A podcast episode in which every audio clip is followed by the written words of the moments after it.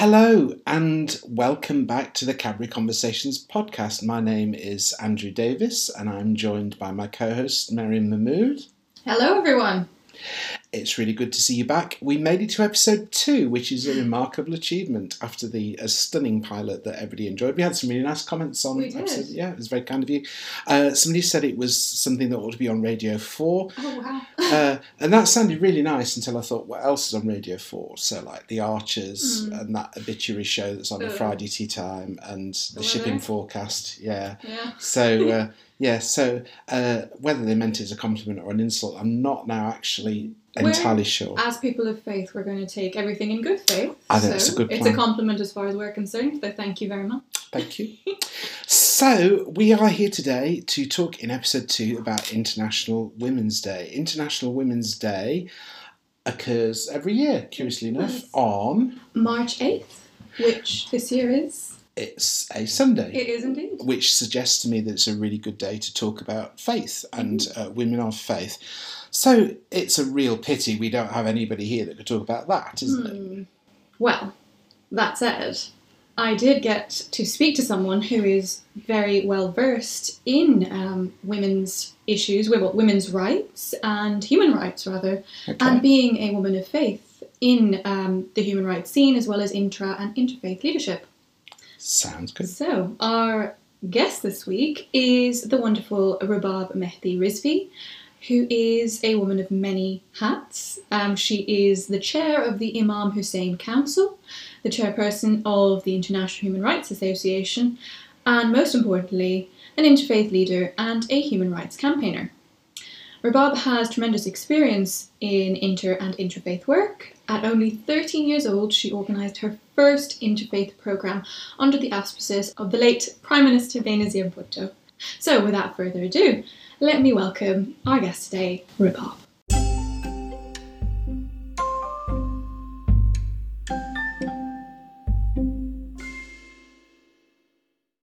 Uh, thank you for your kind invitation, and uh, it's an honor to be with you. No, it's our absolute honor and pleasure. And thank you so much for taking the time to speak with us today.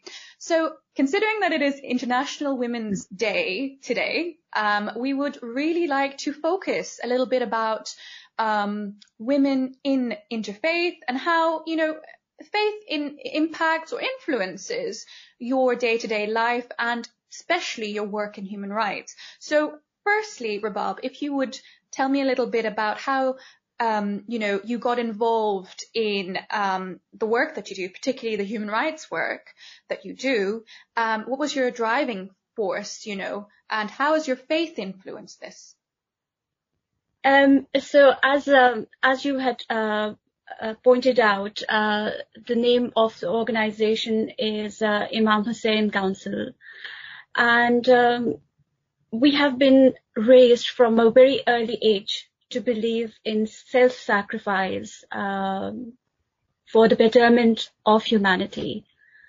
Um, the pain uh, that you suffer and the pain that you have within, and turning uh, your wounds into wisdom, turning your pain into light for others, um, and a candle which burns itself but it provides light to the others. Um, and uh, uh, I think my personal inspiration is um, Imam Hussein because uh, um, in his, uh, you know, when when when he was uh, being uh, martyred, his last words were, "Is there anyone who's going to speak for the poor?" And he was wearing a shroud. He was not uh, uh, speaking for himself, and he was not asking uh, help for himself, but he was asking for help for um, uh, uh, for everybody that's suffering in the world. And if I compare that, uh, uh, you know, another uh, holy personality which is very close to my heart, uh, that of Hazrat Isa, um, and how he prayed uh, for those who inflicted wounds on him. So um, I think as women, um, and uh, especially as somebody uh, who was born, it's a bit of a contradiction in my life because I was born in Multan, which is um, which is a Sufi yeah. um, which is a Sufi uh, city and it's one of the oldest cities in the world. Mm-hmm. And uh, um, there has been ter- there, there has been a term in Multan which is called um, uh, Ravadari. Yes. Um, and uh, basically, it's about something that disturbs and it puts you at a at a little bit of inconvenience, but benefits the other person mm. or the other community. Mm. Um, so we haven't uh, uh, really it so it's it's more about being together in joys and in sorrows um, so when we had the milad um, uh, you had hindus christians all of the religious denominations together. Um, then um, uh, when it was the Holi and when it's the diwali they basically um, subcontinent with its history, uh, 5,000 years of history. Mm-hmm. Uh, we've had these beautiful stories where when Muharram used to coincide with Holi, mm-hmm. then uh, it was because of this principle of Ravadari yeah. that uh, that the Nawab of Awadh he used to celebrate uh, uh, Holi, um, and after that Muharram used to be commemorated on the same day. And the reason I, I emphasize on this is that um, uh, Holi is a festival of colors and it's uh, uh, it's about happiness, and Muharram is supposed to be um, reflection and it's uh, supposed to be something that is sad. And to have that on the same day and to be able to achieve that on the sa- same day uh, speaks volumes about how much the human heart and how much the human feelings matter. So essentially, whichever religion you identify yourself with, uh, it is humanity that prevailed. Uh, so on one on one hand, uh, we have this um, heritage, but on the other hand, at the same time, it was conflict ridden as well. Unfortunately, we lacked integration, and I saw um, my father getting death threats with, despite being um, a, a, a, literary figure. And uh, I call myself a sushi because my, you know, my father's um, one denomination and my mother's the other. But despite that, it was conflict ridden. And when you when you have uh, been deprived of of a childhood because every single day you're praying whether your father will return safely or not, yeah. then uh, you do hope that no other child um, faces that. Mm. And so it has been very close to my heart um, that to regain and to reclaim uh, the vibrance, the colors, and the diversity that uh, we all once had. Yeah, no, that's absolutely, you know, amazing um, and just so awe-inspiring what you've said. You know, I uh, am also, you know, uh, the, the, subcontinent, especially the city of Multan, holds a dear place in my heart as well. And you know, my mother's, um, she hails from there, and hearing these stories of, you know, like as you said, of this amazing melting pot of cultures and, and the vibrance of that. So that, that really does play, you know, out the way in which Islam and its various colors and um, expressions, as well as other subcontinental based religions, um, come into together and, and into force and into play it's just it's just spectacular to see you know but obviously it, has it, there is a, an awful reality in, in the last couple of decades. And and then you mentioned also uh, the influence of Imam Hussein and the justice this this striving and struggle for justice kind of coming in together. So that does really, uh, it does really tell a lot about, you know, why is it that you came into the human rights field and then the interfaith as well. That's a wonderful, um,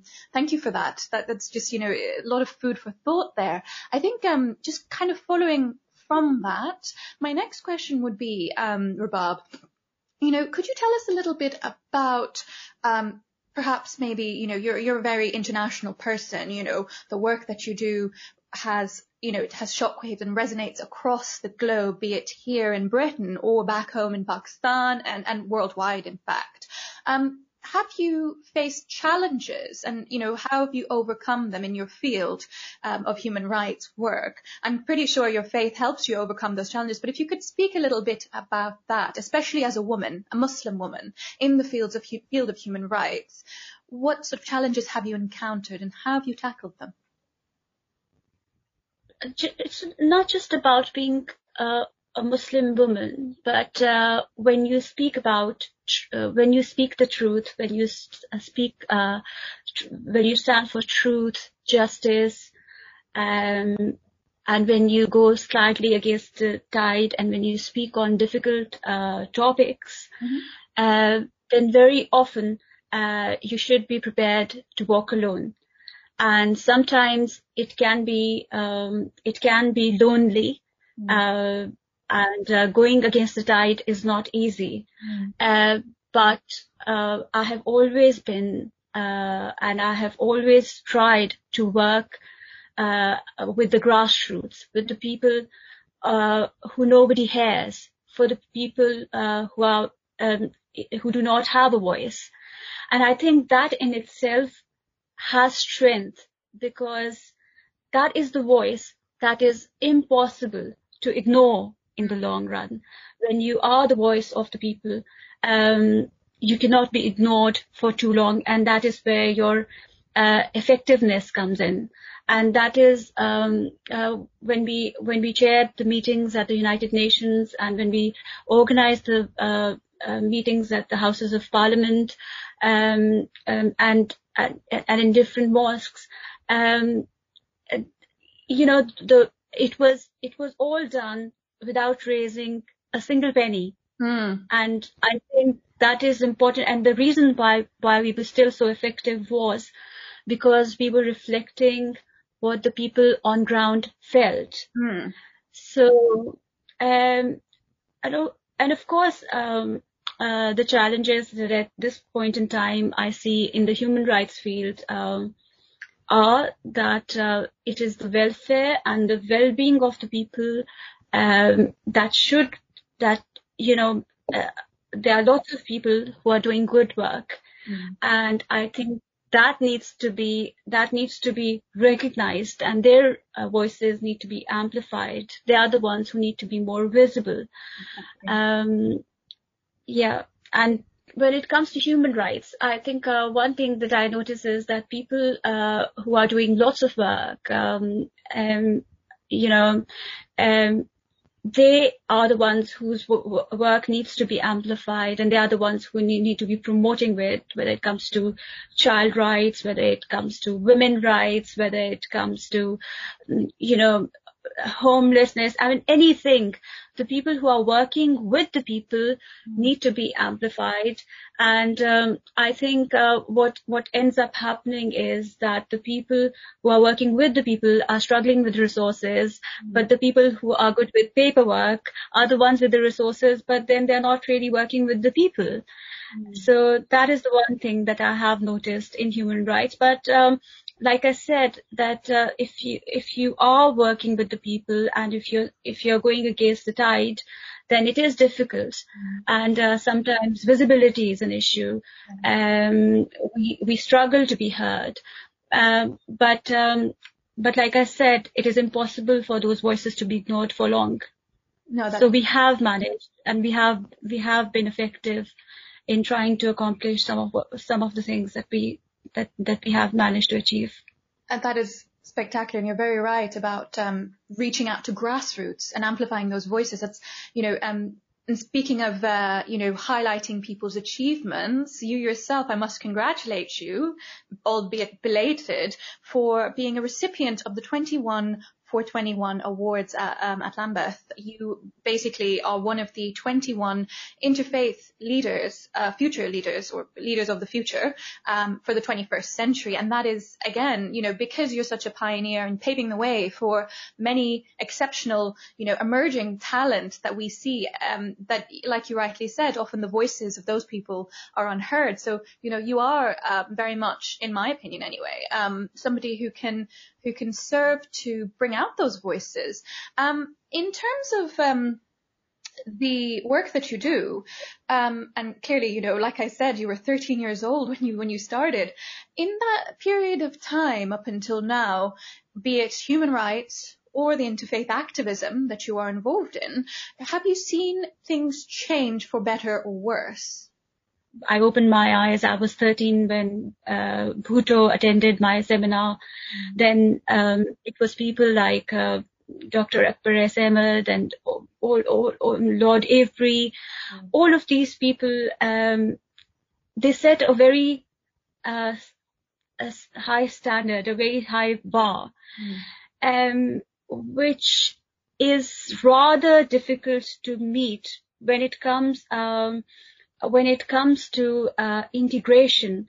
I think uh, people need to be uh, meeting each other rather than googling each other. So true. And uh, and I think uh, that is what I have been trying to do. And unfortunately, in in um, in in Britain, um, we we are. I mean, we need integration, and uh, there is this unfortunate compartmentalization where, uh, like I said, people are googling each other rather than meeting each other. Um, so, which is why um, uh, when um, you know at the at the at the houses at the House of Lords um, uh, when we when we commemorate the events it's um, mostly people from it's women leaders from the Jewish traditions the um, uh, uh, Christian the Hindus the the, the Dalits. Um, I mean all the different the Sikhs all the different religious persuasions um, are there.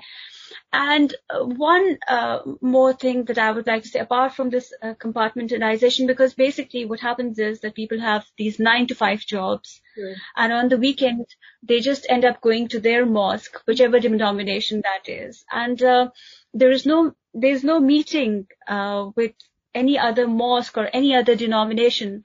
Mm. So what I uh, what I tried doing was that on on especially on Fridays. Um, um, I would take people, um, I would hold a seminar uh, with people of one uh, Muslim denomination and I would invite the other denomination to their mosque. So basically, people were uh, meeting each other that way. And um, um uh, apart from uh, apart apart from this, um, what I also feel and what I also feel is important is for the visibility of the women. Hmm. Um, we will not be able to, um, uh, you know, up until the time the women are involved. Hmm. Um, we will not be able to, uh, you know, we will not be able to um, uh, see in terms of visibility. They, they do not belong uh, be, behind plasma screens. They belong to all the, the decision making tables. And uh, essentially, um, what what we have done um, uh, at the House of Lords is also where you know we've we've been we've been we've been trying to amplify um, uh, amplify the women vo- voices and the visibility of the women because unfortunately you do not have uh, women and youth involved in the in the interfaith circles um, um, I, I, mean, there is room for improvement. Mm. Yeah, no, thank you for that. Actually, that's that's so true. I, I I'm quite struck by this point you made about you know the, the, the fact that we're often googling each other because you know it says a lot about how you you know you become far closer in a way because you have this you know, at the tip of your finger, you're able to access information about people. Yet there's this increasing disconnect. Unfortunately, the reality is that we don't often come together. Um, so that's why it's vital the work that you're doing, and I must commend you for the work that you're doing in Parliament with emerging leaders and you know women, especially at the decision-making tables. And it's another reason why I should plug our Faith Leaders Training Initiative, the FLTI, that the Cadbury Centre is running with um, funds uh, and support from the MHCLG. And I um, often, because I, I train on that course and, and recruit for it, it is just absolutely imperative that we have women, uh, especially young women from various different faith backgrounds there, you know, training and, um, you, you, know, picking up those skills, those tools and techniques that can, um, you know, propel them in, in their future careers, you know, not just, as you said, sitting behind those screens, but actually engaged and um, interactive at the very heart of the decision making process. With that in mind, Rabab, my next question to you is, you know, and as I said earlier, you have such, um, you know, wonderful things that you've done in, in, in many of your domains and of, of your career. What advice would you give to, especially considering it's Women's Day, what advice would you give to emerging women uh, faith leaders or you know um, activists in both human rights and interfaith? These are the emerging talent of, of women uh, of different faith backgrounds. What advice would you give to them? I think um, a lot of work has been done, um, but there is room for improvement. Uh, when it comes to the mosques, when it comes to the places of worship, um, you know, one of the one of the, my two favorite uh, names for God are Rahman and Rahim. As you know, that we uh, start when we say Bismillah Rahman Rahim, and um, uh, um, Rahman is on all-inclusive God, mm. which uh, where who who gives to people who do not even believe in him. Yeah. So when we say um, all faiths and none, and then Rahim is about Muslim unity. Now the focus of uh, all our religions is the neighborhood principle. Uh, when it comes to Christianity, when it comes to the Jewish traditions, when it comes to the Muslims, very quickly in the Muslim tradition, uh, when it comes to, uh, for example, the Friday prayers, mm-hmm. um, uh, you are meant to go um, uh, um, uh, when you're meant to go to the nearest mosque, and then there is another prayer where, where you're meant to go to the biggest mosque, like for example on Eid. But why do you need to go to a mosque? One may think, mm-hmm. uh, because uh, you can pray at home and you can pray alone. So uh, why would you need to go to a mosque? And the whole purpose of going to a mosque is um, the neighborhood principle, where when you go to the mosque, you find out about how your community is doing, how the other person is doing. So I think that um, today we need to go and we need to move beyond dialogue, mm. um, and we need to uh, uh, uh, our mosques. They need to become not only places of worship, but community centers exactly. where um, they have pro bono services, they have free pro bono legal services, where they are going to empower people, where they're going to empower. Why is there no visibility of women in in um, not only uh, you know uh, in almost all the re- religious traditions? I think if it's only the vicar, the rabbi, or the imam, um, Obviously, that is constructive, but there is room for improvement because when the women um, uh, um, and I have been uh, uh, struggling that every mosque should have at least one woman in their board uh, of governors. So that is what is important. That instead of investing in buildings, we need to invest in generations. Mm. And it is only when we invest in generations, when we invest in education, when we invest in the welfare of the people and the hands that rock the cradle are uh, the most powerful hands. When we empower and include our women, mm. that is when I see um, uh, that oh, that we will that you know there will be no need for an we will be we, we will not just be talking about co- coexisting. We will not be talking about tolerating, but we will be talking about accepting and embracing each other. My advice would be to believe in yourself, uh, to believe in your dreams, because um, because a strong woman a woman who believes in her. We have all the freedoms, and we talk about, um, uh, you know, freedom of this and freedom of uh, that. But there is one freedom uh, that is closest to my heart, and that is the freedom of thought. Yes. When when a woman believes in herself and a woman believes in her dreams, mm. then no power on the earth should be able to shake her confidence in those. Amazing.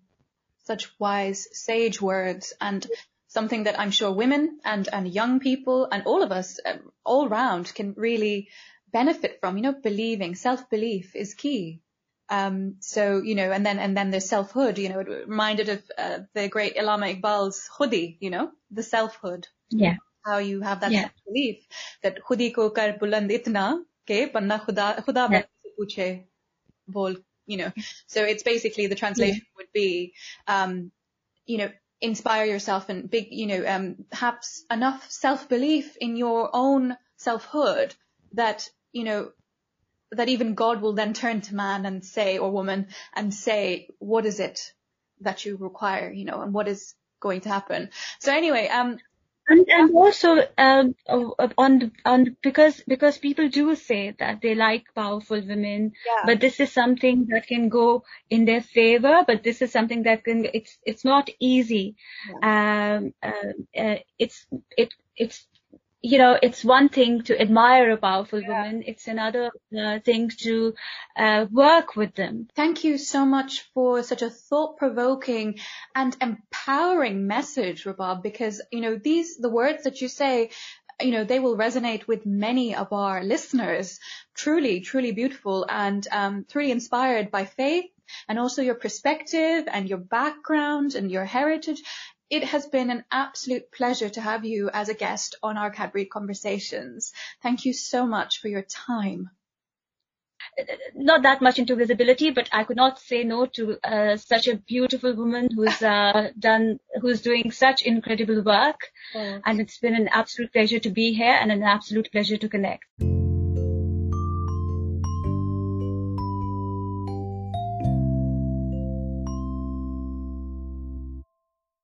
Thanks a lot, Mariam. Really interesting uh, words there from Rubab uh, Mehdi, who we were very glad to, to have with us today, and uh, one of uh, an emerging generation of Muslim leaders in the religious sphere, really, who's having considerable uh, impact. Of course, it's not an entirely new thing to have women in leadership in, in Islam, is it? Quite right. I mean, um, if we look around the globe, um, women in powerful leadership roles. Uh, I'm thinking heads of state now. So specifically the, the Indian subcontinent, Pakistan, India, Bangladesh. We have women who are of faith, specifically uh, the majority being Muslim faith, Islam, in Bangladesh and Pakistan and India. Um, we can talk about, you know, there's obviously the element of dynastical politics at play, that these women are actually just mere, unfortunately, puppets of the patriarchal system upholding the values that are affirmed within their clans. Um, that aside, I think worth remembering, especially with regards to Islam, considering that our guest today is of a Muslim background, that um, women in Islam have always been part of the equation. You know, to say that we're just injecting their role now is would be wrong because let's think back to um, leading figures of the faith. So, you know, the the women of Jannat, the women of um, heaven, um, many of them, you know, um, have played such a vital role in the faith itself. Whether it's uh, Mary, um, mother of Jesus, whether it's Fatima, who is the daughter of Muhammad, peace be upon him, or um, Moses' mother, Asiya, now, these are just three of the women I'm mentioning. Each of them played such a vital and unique role. I think, just to just to round up, that the women and their voices have always been present. It's up to us to seek them out, to, to truly value them, to, to read up on them, to bring those out. Um, and many female scholars, um, Islamic feminist scholars, have been doing just that. Um, you know, and, and reinterpreting as a result, the contemporary role that women play, um, using, you know, keeping their faith and the real world, so what we call deen and dunya, so the faith, so deen as in the faith or dunya as in the world, um, side by side, and um, you know, balancing the two, because ultimately, what is faith if it's no use to us in the real world, in the practical? So I think a lot of people have reevaluated and some even would say reinterpreted uh, the historical role played, the significance of that role played by women in uh, the very formative stages of the faith itself. So I think that's a key in terms of understanding where we're at now. Well, that just about eats up all our time for today. Really interesting episode to celebrate a great day, International Women's Day on Sunday, uh, the 8th of March 2020. Um, we'd love to hear what you think about what we've had to say, what Rubab and Mariam have had to say. The easiest way of getting hold of us is sending us a tweet at Cadbury Centre, mm-hmm. um, and we'll uh, watch those mentions enthusiastically and passionately, look out for what you have to say. Uh, we'll be back soon with another exciting guest and lots more important stuff to say about religion and public life. Until then, happy International Women's Day. Have a great week. We'll be back with you soon.